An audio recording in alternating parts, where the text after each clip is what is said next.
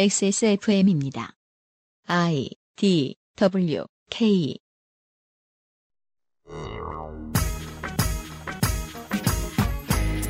정권이 바뀌면 주요 기관장들이 바뀌는 건 흔한 일이지만 최근엔 그 전임자들이 일을 너무 이상하게 해서 구성원들이 필요 이상의 고통을 겪고 있습니다. 생각보다 전선이 늘어져서 싸우고 계신 분들이 많이 힘드시겠지만 공영방송의 적폐를 드러내고자 시작한 방송사들의 파업은 국가기관산업 종사자들의 파업임에도 이례적으로 국민들의 관심과 지지를 얻고 있죠. 이 순간에 주변을 돌아보니까 서창석 서울대병원장이 그대로 있군요.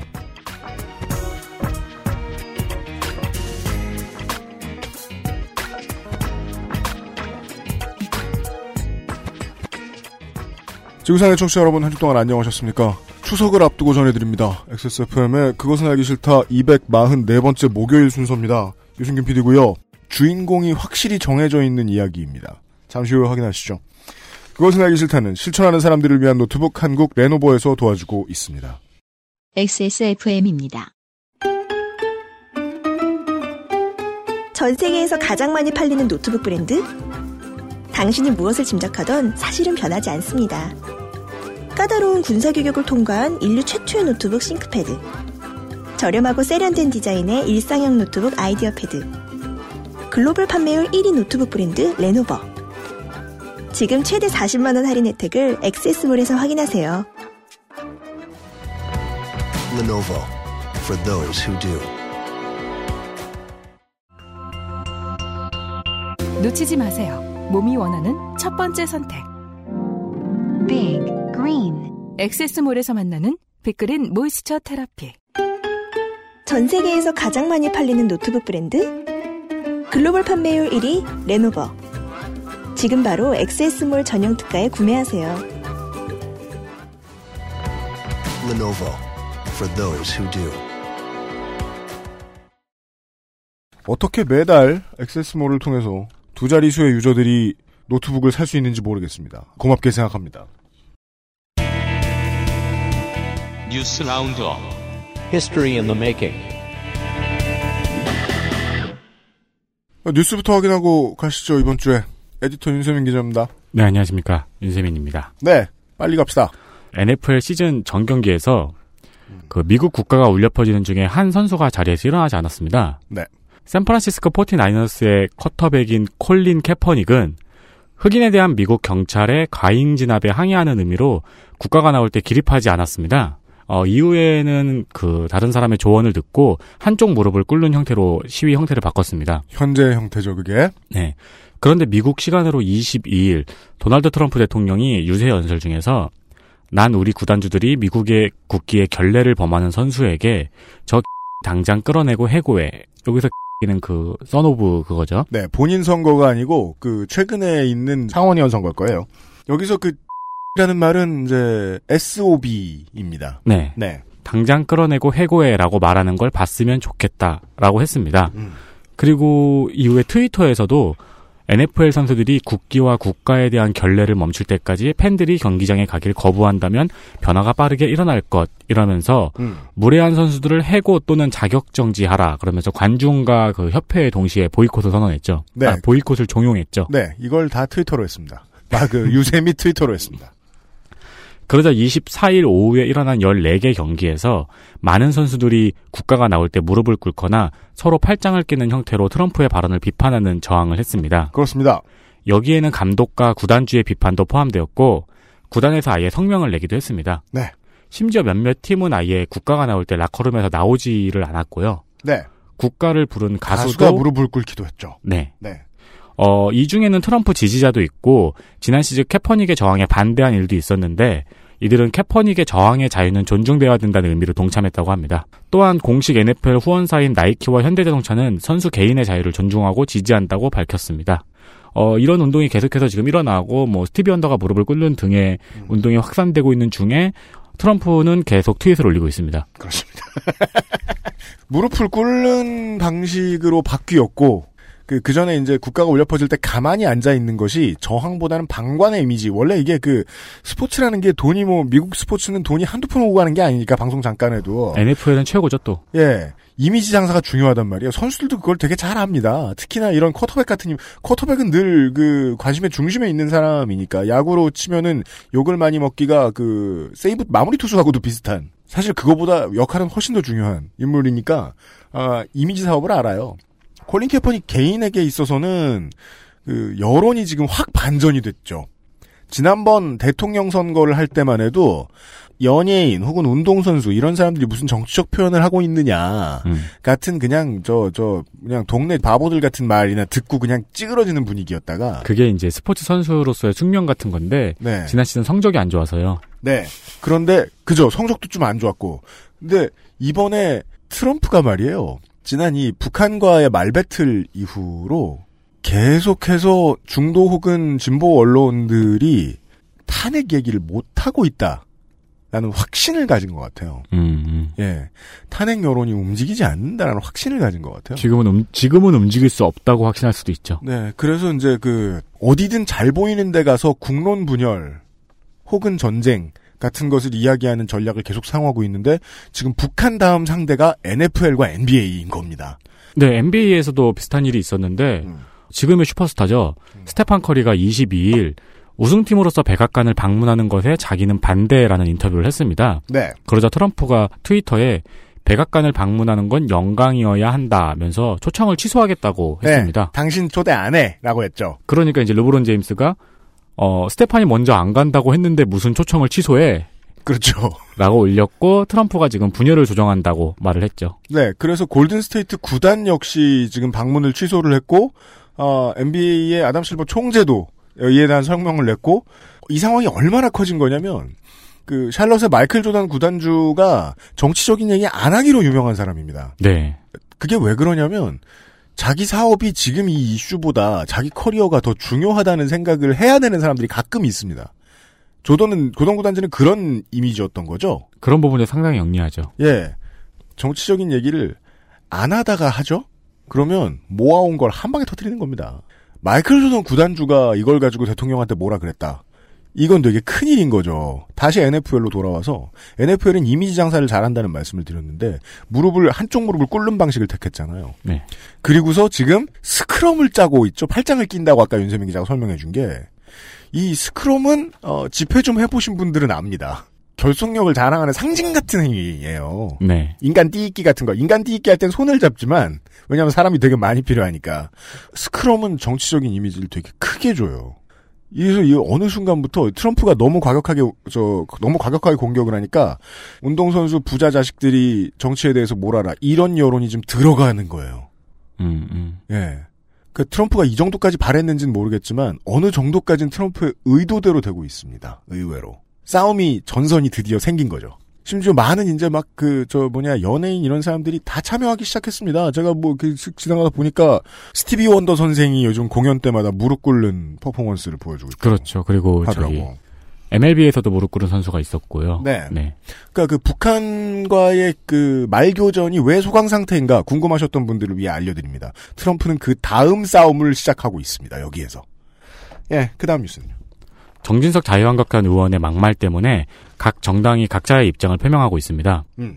정진석 의원은 9월 20일 페이스북에 고 노무현 대통령과 권양숙 여사가 부부싸움을 해서 권양숙 여사가 가출을 하고 혼자 남은 노무현 대통령이 스스로 목숨을 네, 끊었다라는 뭐 그런 뭐 막말을 했죠. 아, 네, 라는 내용의 글을 올렸습니다. 네. 어, 이에 노무현 대통령의 아들 노건호 씨는 명예훼손으로 고소를 진행했고요. 고소장을 제출했고요. 음. 각 정당은 입장을 표명했습니다. 음.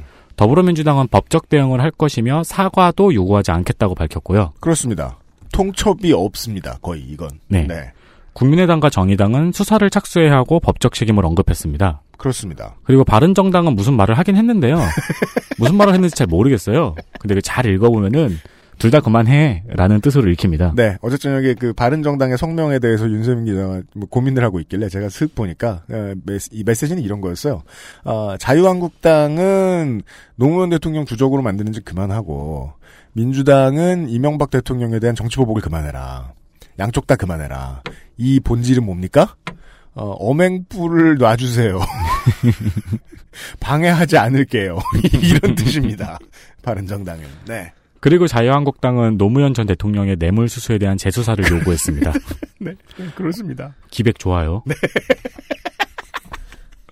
이 홍준표 대표는 문제를 키우지 말자 결국 뇌물 사건 재수사와 640만 달러 범죄 수익 환수 문제에 귀착될 수 있다라고 하면서 점잖게 협박을 했습니다. 외부에서는 지금 이명박 전 대통령이 두 개의 보수 정당에 실제로 끼치는 영향력, 직통으로 연결되는 핫라인 같은 것을 유지하고 있지 않다라고 보는 시각이 대부분이고, 어, 저도 이번에 그런 것 같다라는 느낌이 들었습니다. 그러니까 그 정진석 의원이 총대를 매는 상황이라는 건 알겠어요. 지지세가 흔들리는 것 같을 때 트럼프가 쓰는 전략이랑 똑같습니다. 대적관 교육을 다시 시작하죠. 그리고 국론 분열을 유도하는. 네. 근데 10년도 더 된 노무현 전 대통령인 게 좀 이상한 거예요. 또 나중에 시간이 되면 노무현 전- 전 대통령을 주적으로 몰고자 하는 사람들은 늘 있으니까 어, 나중에 시간이 지나면 또 괜찮을지도 모르겠는데 지금 문재인 대통령 당선된 지 얼마나 됐으며 지지율은 얼마나 높으며 지금은 때가 아닌데 왜 정진석 의원이 이런 카드를 꺼내 들었을까? 보통 본인 계산은 이렇게 해가지고 저 언론에 스포트라이트 많이 비치고 자기 의견에 동조해주는 사람 뭐 10만 명만 놔도 됩니다. 그래도 남는 장사 한 거예요.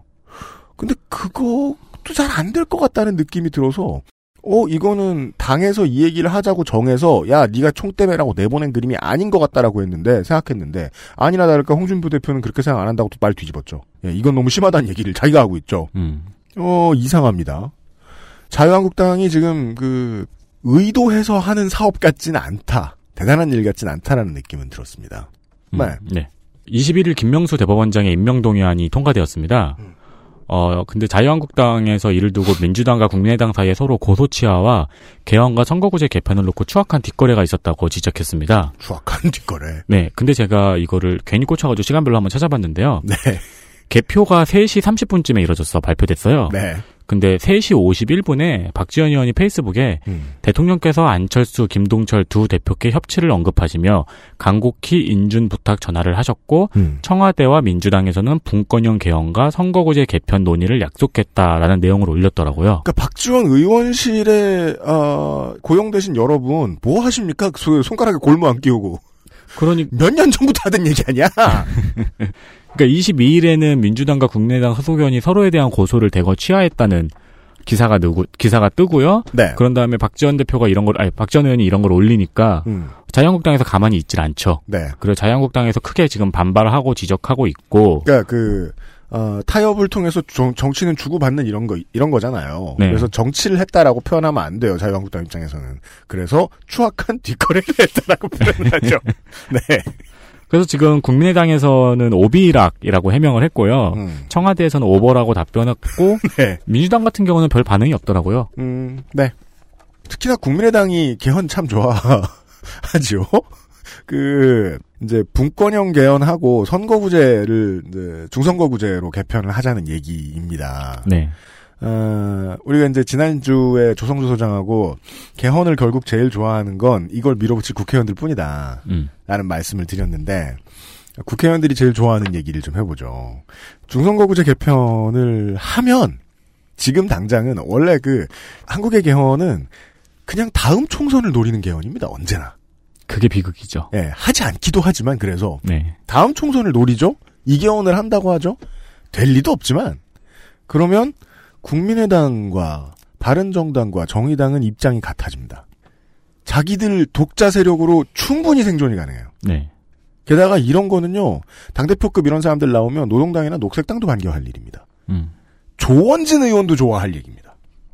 그러네요. 그래서 이게 역설을 생각하면 그거나 이제 도찐개찐이라는 생각이 저는 들지 않을 수가 없는 거예요.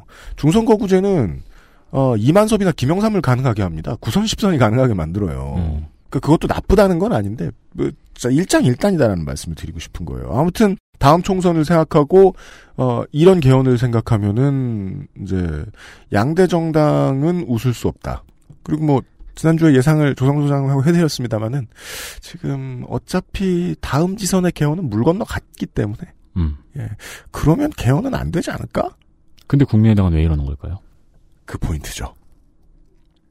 민주당한테 광을 뺏긴 것 같다. 지금 타이밍상 네, 음, 네. 그걸 알고 제- 알고 있나요? 모를 것 같다. 그러니까 지금 그 사- 사냥 한 번 같이 해주는 대가로 아주 중요한 장구를 뺏긴 것 같아요. 내준 것 같아요. 그리고 국민의당은 그 사실을 모르고 있을 가능성이 높아 보인다.가 제 해석입니다. 네, 아, 하나만 더 하죠. 아니다. 좀 빨- 빨리빨리 하죠. 네, 세 개 남았는데 네. 이건 한 줄로 소개해드리죠.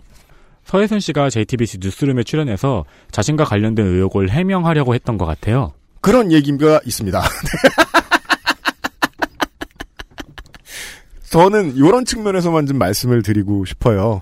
어, 많은 사람들에게 분노도 사고 동시에 의심도 사고 또 반대편에서 왜 이렇게 하- 만들었냐라면서 또 분노하는 사람들도 있고 다양한 시각을 한꺼번에 모아서 어떻게든 이제 사람들의 관심을 끄는데 성공했던 몇 편의 다큐멘터리 영화들이 주마등처럼 스쳐 지나갑니다. 네. 뭐 선거 부정과 관련된 영화도 있었고 이상호 기자의 이 김광석 이런 영화도 있었고 다이빙 벨도 있었고. 다이빙 벨도 있었고 그렇죠. 네.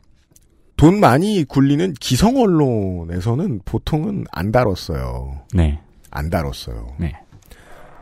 언론사의 사장이자 전략가로서의 손석희 사장을 좀 많이 다시 보게 된 되게 놀랍게 보게 된 측면이 있었습니다. 서해순 씨와 그 인터뷰를 하는 동안에 PD의 결정인지 아니면 손석희 사장 본인의 결정인지 모르겠는데 어, 몇 가지 사인이 오고 가서 그날 있었던 2부 그 JTBC 뉴스룸 2부에 있었던 나머지 코너들을 다 빼버리죠. 네. 바로 다 스킵해버리고. 네, 그 해명을 하려고 했는지 알 수 없는 그 중언부언을 듣느라 시간을 다 투자하죠. 네. 장사가 된다는 걸 알았던 거고요. 이것도 국민들의 관심사라면 당장의 가부는 언론인들이 중요하게 여길 가치는 아닌 거예요. 저 중원부원이 중요하다. 네. 사람들에게 보여주는 게 중요하다고요. 내가 결론을 다 냈으면 그거는 조선일보 김대중이나 할 짓이지. 음. 무엇을 보여주어야 할지를 사람들이 무엇을 원하는가 하고 엮어서 생각할 줄 아는 능력이 이 손석희 시대 이후의 JTBC가 우리나라의 뉴스를 뉴스 지형을 바꿔놓는데 가장 크게 역할을 한 그 역량이거든요. 네. 지금 다른 뉴스를 안 봤다고 하시던 분들은 되게 깜짝 놀란다는 얘기 많이 하십니다. SBS, MBC, KBS 뉴스 오랜만에 틀어보면 다 JTBC 뉴스처럼 하고 있다. 음, 음, 맞아요. 예. 그런데 JTBC가 잘하고 있는 그 선택의 요체가 이 서해순 씨 인터뷰에서 나온 것 같다. 언론에 대한 생각을 많이 해보게 됐어요. 이게 어. 다른 회사들이면은 그거 뭐 논란도 많은데 피하자라고 해서 피해 버렸을 거예요. 그렇죠. 네. 그래서 그 박성재 MBC 해직 기자가 그 직후에 페이스북에 서혜순 씨가 말주변이 없고 제스처가 산만하다는 점만 문제점으로 삼으면서 음. 유죄를 확산시키는 분위기가 씁쓸하다는 내용의 글을 페이스북에 올렸거든요. 네, 물론 뭐 박성재 기자는 그럼에도 불구하고 뭐 이제 이상호 씨와 친분 관계도 있고 하니까 이상호 기자가 어, 충분히 뭐 취재를 다 해서 나온 거겠지라는 믿음은 가지고 계신 것 같더라고요.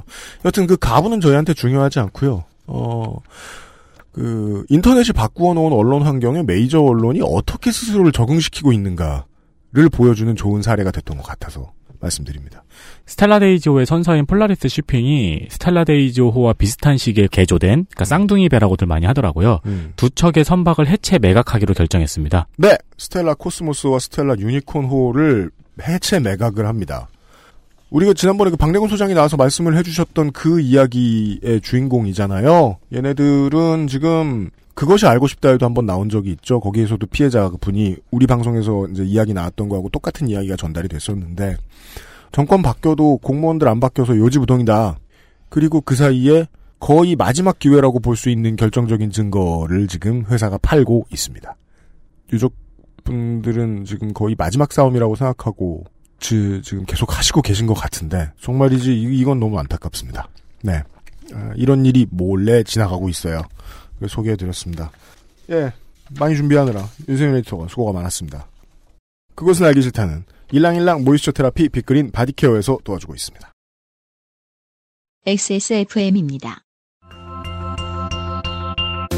퇴근 후 지친 몸을 위로해주는 건 역시 샤워가 최고예요. 욕조에 몸을 맡길 땐 빅그린 바디오일 몇 방울과 함께하죠. 욕조 안에 퍼지는 일랑일랑의 향기. 휴식, 그 이상의 것을 부르기 충분하죠. 물론 혼자여도 나쁘진 않아요.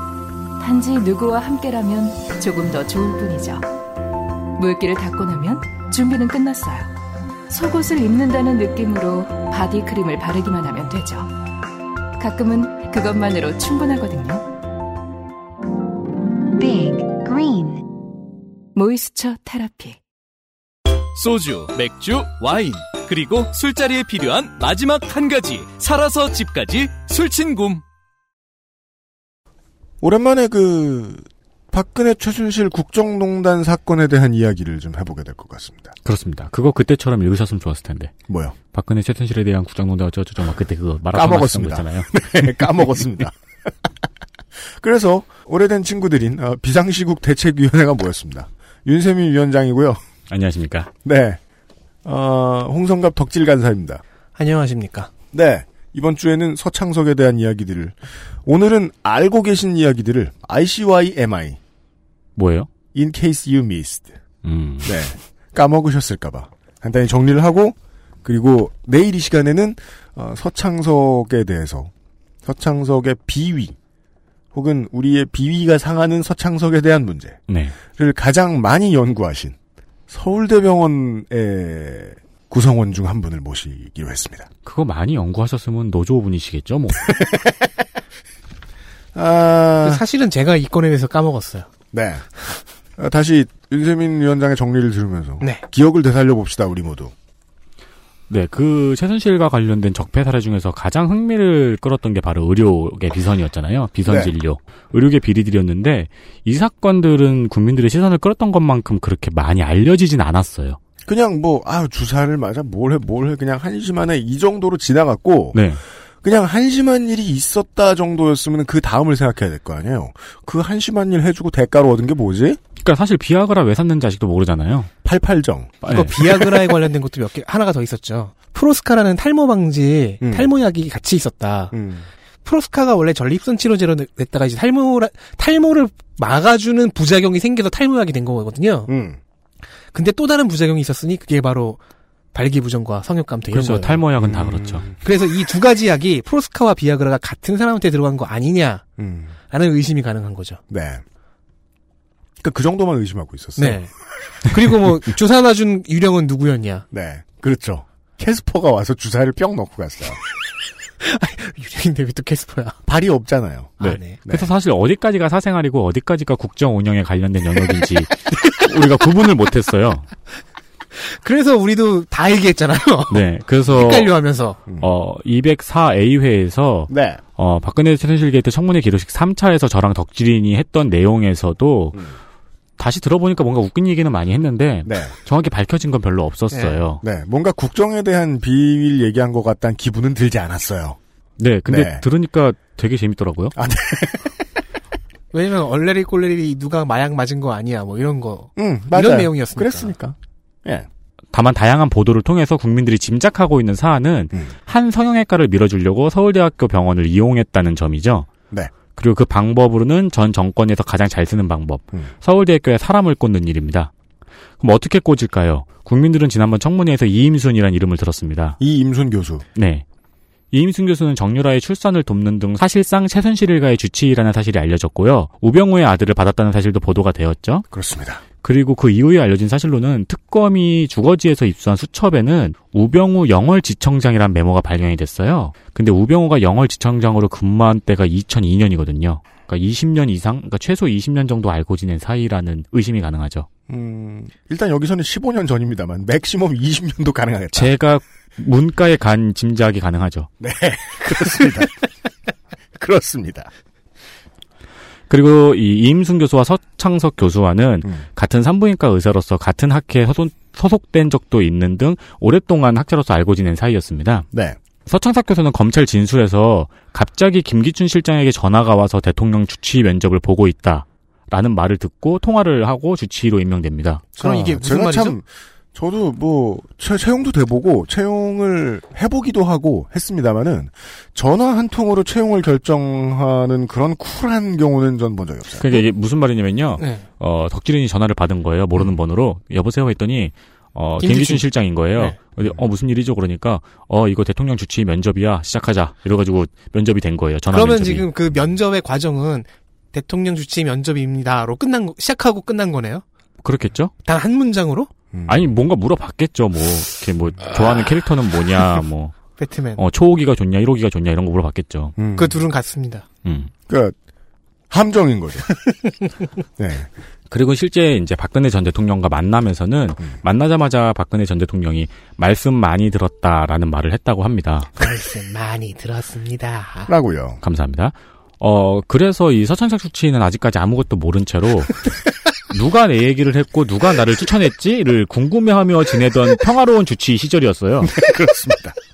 진술을 정리한 겁니다. 진술을. 네, 그래서 이제 이렇게 머리에 물음표가 떠 있는 주치 시절을 지내고 있는데 네. 음. 어, 이임순 교수가 갑자기 전화를 해서 대통령이 만족한다라는 말을 전했다고 합니다. 네. 그래서 그 전화를 받고 그제서야 서청석 교수가 교수님이 저를 추천하셨군요라고 하, 하- 라고 했고 음. 어, 이임순 교수는 잘 모시세요라고 대답했다고 합니다. 네. 또 이 이임순 교수가 박 전 대통령의 증상에 대해서 자신에게 직접 전화해서 말해주는 걸로 봐서 서창석 교수는 실질적인 주치의는 이임순인가 보다라고 생각했다고 검찰에서 진술했습니다. 네. 최순실 일가와 박근혜 전 대통령의 실질적인 주치였던 걸로 생각된다라고 서창석 음. 서울대병원장이 말했다. 본인은 주치의로 그렇게 한 것이 많이 없다는 의미이기도 하죠. 나는 그냥 가만히 있었는데 대통령이 만족한다라고 이임순 교수가 내게 말했다. 네.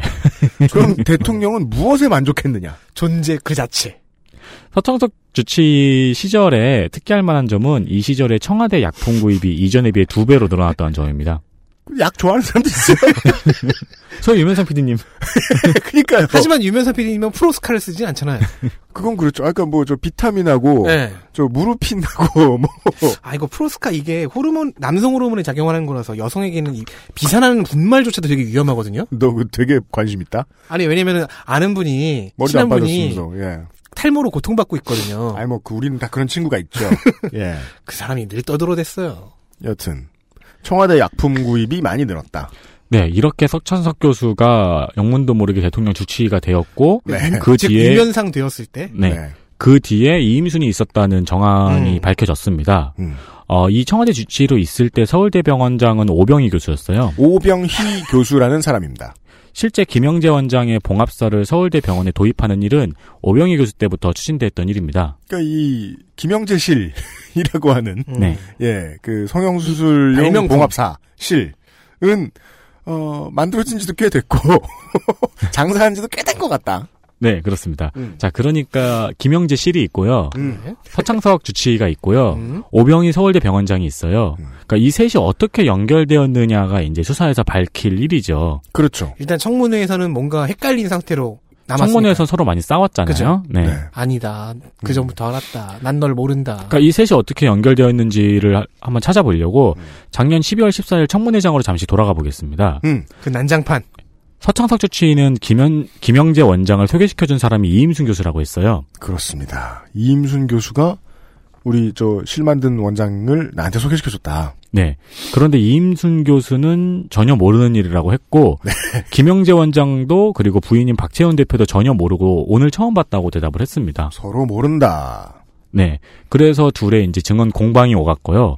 그러나 서창석 원장이 기자회견을 예전에 하기 전에 11월 말에 이임순 교수가 서창석 교수에게 전화를 해서 박채원을 모른다고 말해달라라는 통화 내용이 나 어, 이임수는 박지훈을 모르는 거 모른다. 그 설정이다. 그렇게 해달라라는 식으로 통화를 했다는 제보가 이미 보도가 된, 된 상황이었죠. 네. 이렇게 이임순 교수와 서창석 증인 두 증인의 증언이 정면으로 배치가 되자 네. 당시에 가장 많이 분노했던 네. 김성태 위원장은 분노를 했습니다. 그리고 둘 중 한 명은 반드시 위증죄를 묻겠다고 했는데 위증어 죄를 묻기로 네. 했어요. 어, 현재로서 그 위증의 죄를 물은 사람은 이임순 교수가 됐습니다. 그렇습니다. 이때 증인 한 명이 즉석에서 연성되었죠. 음. 네, 맞습니다. 청문회에서 서창석 교수는 오병희 당시 서울대 원장이 안종범 수석을 만나게 해달라고 해서 박세현 대표와 만나게 되었다고 증언을 했거든요. 그러니까 오병희 서울대 병원장이 자리를 부탁을 해서 만들어진 거다라고 음. 얘기를 했는데 네. 집에서 텔레비를 보고 있던 오병희 원장이 갑자기 자청하여 청문회장에 출동합니다. 그러니까 폭탄을 오병희 원장에게 돌렸는데 오병희 원장이 와서 받았죠. 네. 와서 받아서 이제 던질 준비를 다시 어. 그렇죠. 투구 투구 자세를 딱 취하고 내가 와서 받아야 옆에 놈한테 줄 수 있거든요. 그 안에서 특위 위원들이 물었던 말은 2015년 8월 11일 인사동 한정식 집에서 서창석 오병희 그리고 비 교수 음. 박채윤 박채윤 씨의 남동생인 박휘준 음. 그리고 김진수 청와대 보건복지 비서관이 함께한 자리가 있었다고 합니다. 2015년 8월에 네. 멤버 좋다. 서창석 교수는 이 자리를 오병희 원장이 안종범 수석과의 자리를 주선해달라고 부탁해서 만들어진 다리- 자리고 청와대가 이 봉합사에 관심이 있는 것 같아서 자리에 음. 나갔는데 거기에 김영재 대표나 박채윤 씨가 있었다고 진술을 했고요. 서창석 교수가 이렇게 얘기를 하자 TV를 보고 있던 오병희 원장이 저녁에 나타나서 서창석 교수가 주선을 했다고 했습니다. 그렇습니다. 아무튼 만나긴 만난 게 확인이 됐으니까 만났는데 누가 그 만남을 주도했는가? 네, 그러니까 자기가 안종범 수석을 만나게 달라고 부탁한 게 아니고 서창석 교수가 이 자리를 주선해서 나간 거다라고 네. 한 건데 힘이 대단하죠. 병원 저 뭐냐 주치의인데 안정범 수석을 부를 수 있어요? 네, 그리고 서창석 교수가 박지원 대표를 잘 알고 있는 것 같다고 증언을 했어요. 그리고 이 사이에서 말을 전달한 사람이 있는데 어떤 언론에선 비 교수라고 되어 있고요. 또 어떤 언론에서는 방영주 연구원장이라고 보도되어 있습니다. 아. 아. 서로 다른 사람이서 저, 저는 저, 저는 방씨를 VANG로 써요. 네. 아직까지 둘 중에 그러니까 서창석 교수의 말과 오병희 원장의 말 중에 누구의 말이 맞는지는 밝혀지지 않았어요. 음. 그러니까 누가 자리를 주선했는지는 밝혀지지 않았는데 네. 맞습니다. 어, 지금에 와서 돌아보면은 차라리 청문회가 있기 전 11월 30일에 보도가 있거든요. 음. 이 보도의 내용이 눈에 띕니다. 오병희 전 원장과 서창석 현 원장이 네, 서울대 병원에요. 네 김영재 원장에게 특혜를 주기 위해서 경쟁했다는 의혹을 전하고 있는 기사입니다. 그렇습니다. 네 내가 쟤를 끌어줄 거야. 아니야, 내가 할 거야. 당시에 서울대병원 원장 오병희 원장하고 네, 아, 서울대병원 원장이 아니고 이제 청와대에 들어가 있는 서창석 의사가 네. 예 김영재 원장의 씨를 내가 팔아줄게. 라고 를 경쟁을 위해서, 했다. 네, 서로 경쟁을 하고 있는 정황을 보도하는 기사가 이미 청문회 전에 나왔던 거죠. 그죠? 근데 이게 입찰 경쟁이라는 뜻은 입찰 경쟁은 누가 사고 누가 파는 사람이 있어야 되잖아요. 살 사람이 누구냐? 여기서 살 사람은 최종적으로 살 사람이기도 하지만 바깥에다 내놓고 더 많은 판로를 만들어줄 사람이기도 하거든요. 네. 그 사람이 반드시 있으니까 입찰 경쟁이 붙죠. 그리고 그 물주는 청와대 어딘가에 있는 사람이고. 그래서 그 두 이 보도를 보고 그 둘의 싸움을 보고 있으면은 자리를 누가 주선했는가는 별로 중요하지 않게 되었어요. 누가 주선했어도 둘은 다 나와 있었을 거거든. 네. 저는 추르 하나 두고 싸우는 고양이가 떠오르네요. 어떤 거? 추르를 하나 하나 놓고 응. 서로 자기가 먹겠다고 어. 서- 서로 머리를 밀어내는 고양이가 떠오르네요. 아. 추가 그렇죠. 뭐예요? 고양이형 간식. 아. 추. 추르. 입술 위에 추. 네. 한편 다른 언론에서는 박채윤 씨의 남동생이 한 발언인데요.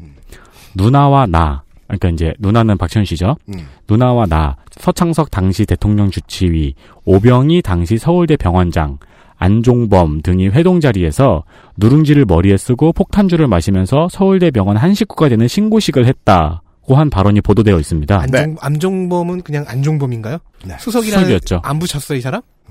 네. 청와대를 네, 물로 그게 알았구나. 그 그런 문화가 팽배해 있었다는 것이 이미 이제 온 국민들이 다 아는 거였죠. 바보 취급당했다.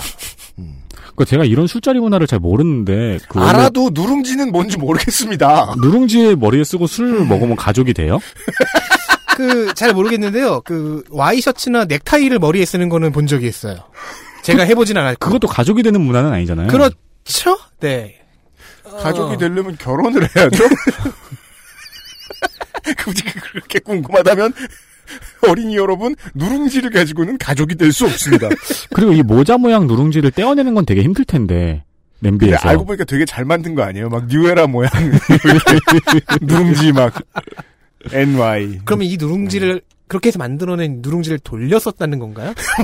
그럼 이제 비듬이 하나 이렇게 올- 옮겨가고, 우린 누룽지에 대해 너무 궁금해하진 맙시다. 그 누룽지를 먹었을까요? 아무튼 아, 누룽지와 관련된 거는 제, 제가 내일 이 시간에 관계자한테 한번 여쭤볼게요. 혹시 노조도 누룽지 쓰냐? 아, 네. 서울대병원만의 어떤 문화냐? 네. 그리고 2015년 11월 백남기 농민이 물대포를 맞아 중태에 빠집니다. 아. 그렇습니다. 2016년 2월 서창석 교수는 이임순 교수에게 서울대 병원 원장에 도전해보지 않겠냐는 제안을 받습니다. 음. 그러니까 주치까지 추천하고 이제 서울대 병원장까지 추천을 합니다. 주인이 이제 추르를 서창석 쪽으로 이렇게 쫙 그러니까 밀어. 그 전에 이임순 교수에 대해서 친하지 않았다거나 잘 모른다고 몰랐다고 말하기엔 뭐라고 그 너무 키다리 아저씨죠? 어, 어. 대천사 정령이에요. 특검에서 진술한 바에 따르면 그 서- 서창석 교수는 이 이임순 교수의 제안을 받고 병원장을 바꾸는 게 대통령의 뜻이냐라고 되물었고 뭔가 멋있 멋있게 말한 것처럼 말했죠. 그분의 뜻입니까? 이임순 교수는 그렇다고 대답했습니다. 그렇습니다. 그렇다. Yes, my son. 특검 진술에서 서창성 원장은 다른 말도 했는데요. 이임순 교수가 장관, 식품의약품안전처장, 미얀마와 베트남 대사 등을 추천해달라고 했고, 어, 그래서 몇 명을 추천해줬고, 이 추천 인사 중에서 정진엽 전 보건복지부 장관도 포함되어 있다고. 그럼 이, 이임순 진술했습니다. 교수가 위증죄로 기소된 이유를 알겠네요. 너무 한 일이 많아 보이는데요. 서창석 씨의 증언에 따르면 그렇죠. 네. 근데 아예 아무것도 모른다고 했으니까 위증이 맞는 네. 거죠. 그러니까 딱히 친하지도 않은 사람한테 장관감까지 추천해 달라고 했어요. 그러니까 서창석 씨가 위증이나 거짓말을 하고 있는 거면은 이분은 등단하셔야 돼요. 소설가로. 그리고 이 서창석 병원장의 이 이임순 교수에 대한 이야기는 인선과 관련해서 차은택 감독이 했던 말하고도 스타일이 상당히 비슷하죠. 네. 나는 아무 생각이 없었는데 와가지고 장관 추천해달라고 그러고 뭘 추천해달라고 그러고 뭘 추천해달라고 그랬다. 음. 그래서 했다. 그, 그게 가장 이상했던 거죠. 아니 세상에 아무 관계도 없는 자 지금 제가 어 질라탄한테 전화를 걸어가지고요. 네. 친하시죠? 아니 안 친해도 이렇게 할 수 있잖아. 아. 스웨덴 총리를 추천해달라고 합니까? 그런 애들이 있긴 있어요. 그, 어, 3대3 헌터에 들어가면은, 저 뭐 할까요? 라고 물어보는 애들이 있어요. 아 수동적이다. 네. 서창석 가끔씩 교수는 MMORPG에서도 이렇게 던전을 가면요. 그렇게 말하는 사람들이 있어요. 어, 뭐 시, 시켜주세요. 역할 맞아. 아무거나 그래서- 시켜주세요. 그래서 그 게임할 때 그게, 그게 되게 저예요. 재밌죠. 게 시킬 때 좋아하는 사람들. 사실 내가 그게 접니다. 막 그- 그래서 이제 3대 3 먼저 할 때 제가 3, 9, C, B 계속 치면은 되게 빨리빨리 반응하는 사람도 있어요. 아, 맞아요. 이임순 교수 입장에선 서창석 원장이 그런 사람인 거죠. 같이 지금. 게임하기 좋은 사람. 네, 시키면 즐거워하며 사람. 잘해주는 아. 사람. 네. 아, 나도 잘하는데. 여튼 그 이임순 교수가 서창석 교수한테 서울대 병원의 원장이 되라고 추천한 게 2월이에요. 그래서 서창석 교수는 주치를 사임합니다. 네. 그리고 앞서 오병희 원장이 자신의 임기 내에 김영재 씨를 도입하려 했다는 의혹 보도가 11월 30일에 있었거든요. 음. 그 시기가 바로 2월입니다. 음, 그 그렇습니다. 그럼 김영- 오병희 원장은 이 스토리에 따르면은 그 뒤, 얘기 뒤에 나오니까 기다려요. 쉣. 그러니까 이 그림을 보면은 음. 오병희 원장은 김영재 씨를 도입하려고 하고 있고 음. 서창석 주치의는 서울대 병원전에 도전하려고 하고 있는 그림이죠. 음. 서창석 교수는 이임순 교수의 제안을 받고 대통령 주치의를 사임합니다. 음. 서, 서울대 병원장 후보는 오병희의 연임과 서창석 이렇게 이렇게 두 명으로 좁혀졌고요. 서울대 성형외과는 2월에 김영재실 도입 신청을 합니다. 네. 그리고 3월에 제조, 재료심사위원회가 열렸고 음. 5월에는 많은 사람들의 의구심을 뒤로한 채 서창석 교수가 최연소 서울대 병원장으로 취임합니다. 네. 자 여기까지 언론 보도를 돌다리처럼 짚으며 따라와도 그러니까 정황만 그 보이지 전체적인 스토리라인은 보이지 않잖아요. 확정된 건 없네요 아직까지. 네. 그렇죠. 심지어 지금 마지막에 얘기했던 서창석 교수의 서울대 병원장 취임 역시 상황을 모르면 두 가지 스토리로 보이는 거예요. 오병희 원장이 떨어질까봐 내 임기 전에 빨리 드려야지? 네. 아니면 서창석 주치의가 원장이 돼야 되니까 김영재 씨를 받는 모습을 꾸역꾸역 보여줘야지 해가지고 외부에서 뭔가 로비를 냈든가. 둘 중에 뭔지 알 수도 없습니다. 스토리들이 되게 그 자료들이 은근히 건조했어요. 네. 네. 아, 그 다음 이야기를 광고 듣고 들어보시죠. 그것은 알기 싫다는 살아서 집까지 상쾌한 아침 술친구에서 도와주고 있습니다. XSFM입니다. 아빠가 달라졌다. 자는 날 깨워 막무가내로 뽀뽀하며 볼을 비비던 아빠. 그걸 참을 수 있었던 건 그러고서 주는 용돈 때문이었는데 더 이상 날 귀찮게 하지도 용돈을 주지도 않는다. 아빠, 대체 뭘 먹은 거야? 몸, 마음, 지갑까지 날 지켜주는 술친구. 살아서 집까지 술친구. 전 세계에서 가장 많이 팔리는 노트북 브랜드 글로벌 판매율 1위 레노버 지금 바로 XS몰 전용 특가에 구매하세요. Lenovo for those who do.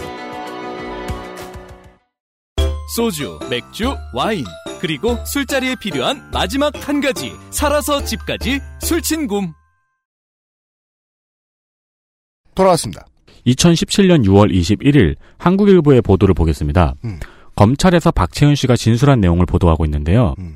어, 당시에는 이제 김영재 씨를 들고 다니면서 병원을 다니면서 박채윤 씨가 영업을 뛰고 있던 때였어요. 2015년 5월. 당시에는 대통령 주치의였던 서청석 교수가 와서 서울대병원으로 이 씨를 넣으려면 비 교수가 중요하다. 비 교수가 그분이 구부 능선이니 그의 관심을 구하면 된다. 라고 말했다고 합니다. 그래서 그 이후 7월부터 비 교수와 일을 진행했다고 진술했어요. 이 비 교수가 박채윤 씨에게 오병희 교수가 안종범 수석을 만나고 싶어 한다는 말을 전했고 이후 인사동 한정식 집에서 회동이 있었습니다. 네. 그러니까 비 교수는 오병희 교수한테 영업을 해가지고 이 씨를 서울대병원에 넣고 싶은 거였고 맞습니다. 오병희 원장은 안종범 수석을 만나고 싶었던 거였죠. 네. 그래서 한정식 집에서 회동이 있었는데 그 이후에도 오병희 교수와의 계약이 성사가 되지 않자 그랬죠. 네, 비 교수가 박 씨에게 오병희 교수와 안종범 수석을 15분 정도 한 번만 더 보게 해주면 바로 오케이라는 말을 전했다고 저 진술했습니다. 사람이 원하는 것은 이것이다. 이걸 줘라. 그리고 이 기사의 마지막 진술도 흥미롭습니다. 박 씨가 조사해서 김진수 청와대 비서관이 서울대 땡땡들 웃기는 놈들이다. 에, SOB. 네. 트럼프의 워딩을 빌어서 말합니다. 박 대표를 빌미로 사학연금이나 중동에서 운영 중인 전문병원 관련 계약건 등 서울대 쪽 민원만 제출한다. 라는 말을 했다고 진술했다고 전합니다. 그렇습니다. 즉, 이 말은 박채현 씨는 서울대병원에 시를 넣기를 원했고요. 근데 서울대병원에서는 지들 민원만 넣어서 화가 난다. 라는 말을 한 건데. 자기들 민원을 넣어줄 안종범을 만나고 싶어 했고. 그렇죠. 서울대병원 쪽에서도 청와대에 원하는 게 있었던 거죠. 네, 그래서 역설적으로 얘기하면 서울대병원이 청와대에 직접적으로 로비를 한 게 한두 건이 아닌가 보다. 라는 생각을 할 수 있죠. 그리고 이 과정에서 박채윤 씨가 안종범 수석, 오병희 원장, 비 교수, 그리고 서창석 주치의에게 금품을 제공했다는 의혹이 있습니다. 뭐 이런 건 빠지지 않으면 섭하죠. 아, 그게 빠지면 섭하죠. 박채윤 씨의 진술로 보도가 되었더라고요. 저 어릴 땐 금품이 금인 줄 알았어요. 저도요. 혼자가 아니에요. 네. 외로워하지 마세요. 근데 누가 나한테 금 주면 지금 그다지 기분 좋을 것 같진 않아요. 팔기 귀찮으니까. 세금이 세요. 아하. 그걸 팔아서 줬으면 좋겠어요. 그러니까 지금까지 나온 내용을 이 박, 박채현 대표의 진술을 사실이라고 가정하고 소설을 쓰면 내용은 이렇게 됩니다. 청와대에서는 2014년부터 김영재 실의 중동 진출이나 성공에 관심을 가지고 있었어요. 그리고 영문을 모르고 대통령 주치의가 됐던 서창석은 네. 유면상 된. 대통령 주치의가 됐던 서창석은 어느새 이 김영재 씨를 서울대에 넣으려는 박채현 회장을 도와주고 있었어요. 나도 몰래 그래서 그러고서 그러니까 내 오른손은 계속 몰랐을 수도 있어요. 네, 몰랐는데 머리에는 누룽지, 왼손은 도움. 그렇습니다. 그래서 박채현 회장과 서울대 오병희 원장의 자리를 마련해 준 것이 비 교수예요. 맞습니다. 그러니까 여기까지만 얘기하면 정말 서창석 원장은 그 저 존 말코비치가 되었어요. 사람들이 내 안에 들어와 있어요. 그래서 막 뭘 해. 난 근데 모르겠어요. 그리고 오병희 병원장은 그 나름대로 청와대에 요구할 만한 것이 있었고 이것이 기분 나쁜 청와대는 당시 대통령 주치의였던 서창석을 직접 병원장에 꽂아 넣으려고 한 거죠. 네. 왜냐면 오병희는 자꾸 딜을 치려고 하니까. 음. 씨를 어. 받으라고 하는데 그럼 받는 대신 이거 해주세요. 그렇죠. 그러니까 청와대에서는 서창석을 직접 꽂아 넣으려고 한 거고, 어, 서창석 주치가 2월 달에 주치를 사임하니까, 오병희가 급히 서울대 김영재 씨를 납품하려고 압박을 가한 거죠. 그러나 결국 연임은 실패하고, 서창석은 2016년 5월에 서울대 병원장이 됩니다. 음, 오병희 전 서울대병원장의 정치적인 액션이 약간 한 템포 늦었다. 라는 저의 개인적인 짐작입니다. 라고 볼 수도 있다. 그렇게 늦는 바람에 자기의 의도와는 무관한 삶을 잠시 살아오고 있었던 서총석 병원장에게 자리를 뺏겼다. 네. 네. 그리고 6월 취임이 되자마자 성형외과에 김영재 씨를 빨리 등록하라는 압력을 넣습니다. 이러라고 왔으니까. 네. 7월에 등록이 됩니다. 마르다. 그리고 같은 날 서울대병원은 김영재 원장을 강남센터 외래교수로 위촉했어요. 유명한 일이죠. 네, 이 이야기 했었죠. 음. 네. 그러나 위촉 절차에서 규정을 무시했고 자격도 미달이었습니다. 음. 결국 2주 만에 다시 해촉이 됐는데 후에 이것이 김영재에게 시술을 받기 원하는 중국의 VVIP 때문이었는데 음. 그 VVIP가 오지 않아서 해촉되었다고 해명했습니다.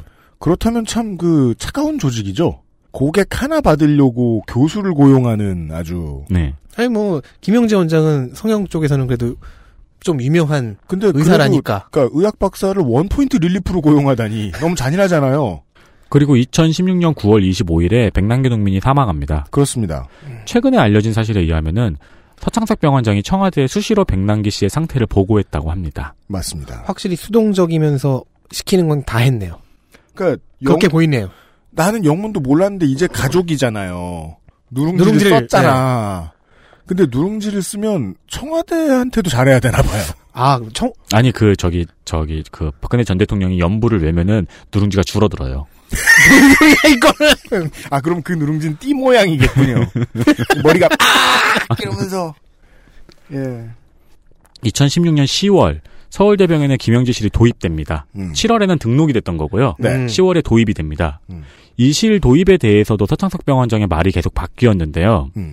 처음에는 박채훈 씨가 실을 영업하려고 병원으로 가지고 왔대요. 음. 그래서 나는 산부인과인데 왜 성형외과용 실을 가지고 음. 왔냐라고 물으니까 박지원 씨가 어, 대통령 주치인 거 알고 찾아왔다. 음. 그래서 성형외과에 전화로 연결을 해 주었을 뿐이라고 했습니다. 음. 나는 전화를, 전화 교환원이었을 뿐이다. 그런데 그 서울대 병원장이 되고 나서 실 사용에 압력을 넣은 사실이 밝혀졌잖아요. 문자 내용도 공개가 되고. 음. 어, 그러자 이거는 7월에 중국 VIP 시술을 위해서였다고 밝혔습니다. 음, 사실은 손님도 받아줬다. 네. 음. 그러나 2015년 7월 YJ 콥스 메디컬에서 이 실을 연구 개발하는 예산으로 정부에서 아무도 얘기 안 했습니다만 YJ는 이제 영재 그 네. 정부에서 15억 원을 따내고 음. 여기에 공동 연구자로 서청석 교수와 다른 6명의 산부인과 의사들 이름이 올라가 있었던 것이 밝혀집니다. 참 조용하게 여기저기 다 따라다니네요. 네. 그렇죠. 그러니까 실 개발 단계에서부터 서창석 교수의 이름이 올라가 있었던 네. 거예요. 그러니까 자기도 되게 그러니까 서창석 교수 입장에서는 되게 청취자 여러분 반전의 반전이죠. 알고 보니까 내 과거를 돌아보니까 내가 이런 것도 한 거예요. 그죠. 나는 안 지 얼마 안 됐는데 저 사람들. 내가 개발에도 참여했어? 네. 그러니까 산부인과 의사라서 성형용실과 상관이 없다는 앞에 말과는 상당히 대치되죠. 그렇습니다. 개발에도 참여를 했으니까. 맞습니다. 이 실의 임상 실험에는 세브란스 병원이 연관이 돼 있어서 이병석 박근혜 대통령 초대 주치의도 연관이 되어 있을 거란 의혹도 함께 불거졌습니다. 네. 다 연결되어 있어요. 네. 대통령 근처에 어, 의학했다는 사람들은 다 네. 2016년 11월에 서창석 병원장과 김영재 원장에 대한 기사가 등장하기 시작합니다. 제가 아까 전에 몇 번 말씀드렸던 기사들이요. 음. 그리고 12월 14일 청문회까지가 서창석 서울대 병원장에 대한 지금까지 스토리입니다. 맞습니다. 네, 여기까지가 그 청문회에서 밝혀졌던 그리고 밝혀지지 않았던 예- 내용들을 음. 네. 다 합쳐서 만들어본 스토리죠. 그렇죠. 네. 청문회에서 밝혀진 내용과 지금 보도되어 있는 원자화되어 있는 기사들을 뭉쳐가지고 스토리라인을 짜면은 지금과 같은 짐작이 가능한 거죠. 음. 그럼 남은 건 수사와 재판이죠. 반년 반년이 더 10개월이 지났으니까요. 네. 현재 어느 정도 결론이 나와 있는 상황입니다. 먼저 김영재 원장은 의료법 위반으로 징역 1년 6개월과 집행유예 3년을 선고받고 항소하지 않았습니다. 저라도 항상 안 하겠습니다. 이러면. 네. 부인인 박세현 대표는 안종범 전 수석에게 뇌물 공여 혐의로 1심과 2심에서 혐의를 거의 인정하고 음. 징역 1년의 실형을 선고받았고 상고했, 대법원에 상고했습니다. 혐의는 인정하지만 실, 그 형기는 너무 세다? 네, 네. 형이 과중하다. 그렇죠. 이임승 교수의 경우가 약간 특이합니다. 위증죄로 1심에서 징역 10개월의 집유 2년을 선고받았거든요. 음. 근데 이임승 교수 측에서 항소했습니다. 음. 그러자 항소심에서 이 교수에 대한 고발이 특별위원회 활동이 종료된 이후에 이뤄져서 어? 공소 제기의 절차가 적법하지 않다며 공소를 기각했습니다. 네. 이거는 그냥 저 페이퍼워크의 문제죠. 네. 어, 근데 위증 혐의로 특이활동 종료 이후에 기소된 사람 중에는 김기춘하고 우병우도 있거든요. 그렇습니다. 그래서 특검은 조금 이제 긴장을 하고 있는 상황이에요. 다른 재판에 영향을 미칠까봐 이 긴장을 하고 대법원에 상고했습니다. 네. 이임순이 살면 나머지가 살 수 있습니다. 네. 그리고 서창석 병원장은 현재 검찰 조사 중입니다. 그렇습니다. 백남기 씨의 의료기록을 외부로 유출한 혐의를 유족이 고발했기 때문에 검찰 조사 중인데요. 이에 대해서 현재 조사가 수행되고 있고요. 네. 그러나 뇌물수수에 대한 혐의나 수사는 아직 없습니다. 그렇습니다. 일단 본인의 주장에 따르면 본인은 그냥 연락책이었으니까. 뭐, 누룽지를 쓴 사람이었으니까. 하긴, 네. 그, 그럼 뇌물은 누룽지밖에 없는지도 몰라요. 그러니까 그걸 먹었다는 얘기잖아요. 근데 뇌물로 누룽지를 주려면 거의 컨테이너급으로 줘야 되는 거 아니에요? 그러니까 서창석 현재 병원장의 그 논리를 완성을 시키자면 어, 지금 이제 검찰 조사가 앞으로 더 진행되겠지만은 뇌물 수수에 대한 혐의가 아예 없어야 돼요. 네. 그렇죠. 이제 이제부터는 제가 농담 안 할게요. 그러면 이 일은 아무 일도 아닌 겁니다. 하지만 이게 자리가 뇌물이 아니었어. 그러니까 뒤집어서 얘기하자고요. 주고받은 무언가가 있지 않았으면 성립될 수 없는 일입니다. 네. 오병희 전 원장 같은 경우에는 참고인 신분으로 소환되어 조사를 받은 적이 있는데요. 뇌물 수수에 대한 수사는 아직 없습니다. 그렇습니다. 음. 네. 뭐 이 사람은 딜을 치려고 했던 사람이니까. 아 그리고 뇌물을 줬다고 하는 박재현 전 대표도 혐의가 안종범 수석에 대한 뇌물 증여, 뇌물 공여 혐의지. 네. 이제 확실해진 건 그거 하나지. 네, 이 서창석 병원장과 오병희 전 원장에 대한 뇌물 공여 혐의는 없습니다. 그리고 이제 그, 어, 4대강이나 이제 자원외교와 관련해서 MB의 비즈니스 모델을 파고 있는 언론인도 많이 있고 하니까 청취자 여러분들도 더 많이 접하셨겠습니다만은 그 이런 주제죠. 박근혜 최순실 게이트와 관련이 있는 사람들은 다 좀도둑이다. 라는 음. 표현 말이죠. 음. 뇌물은 좀도둑이나 받는 것이다. 실제로는 다른 걸 받죠. 그죠. 네. 병원장 자를 금품, 받거나. 금품이 아닌 네.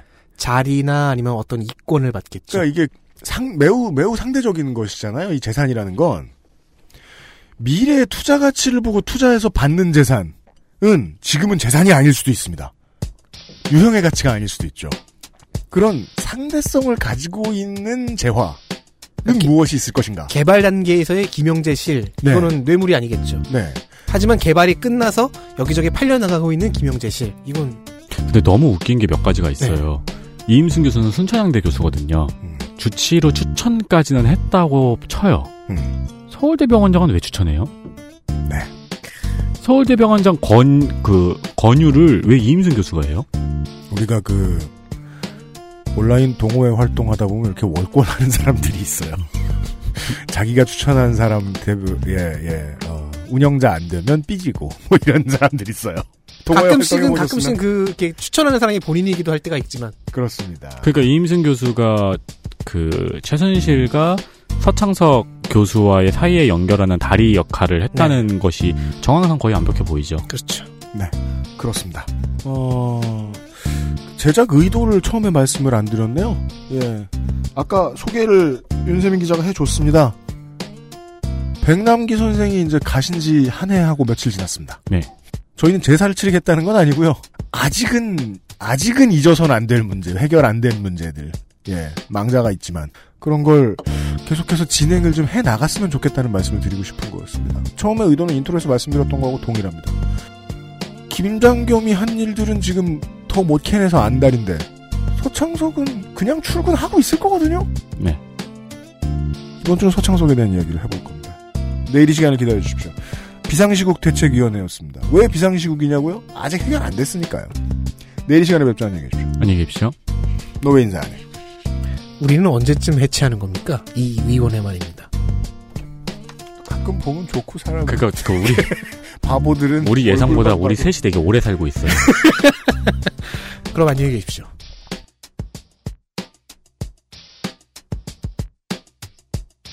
XSFM입니다.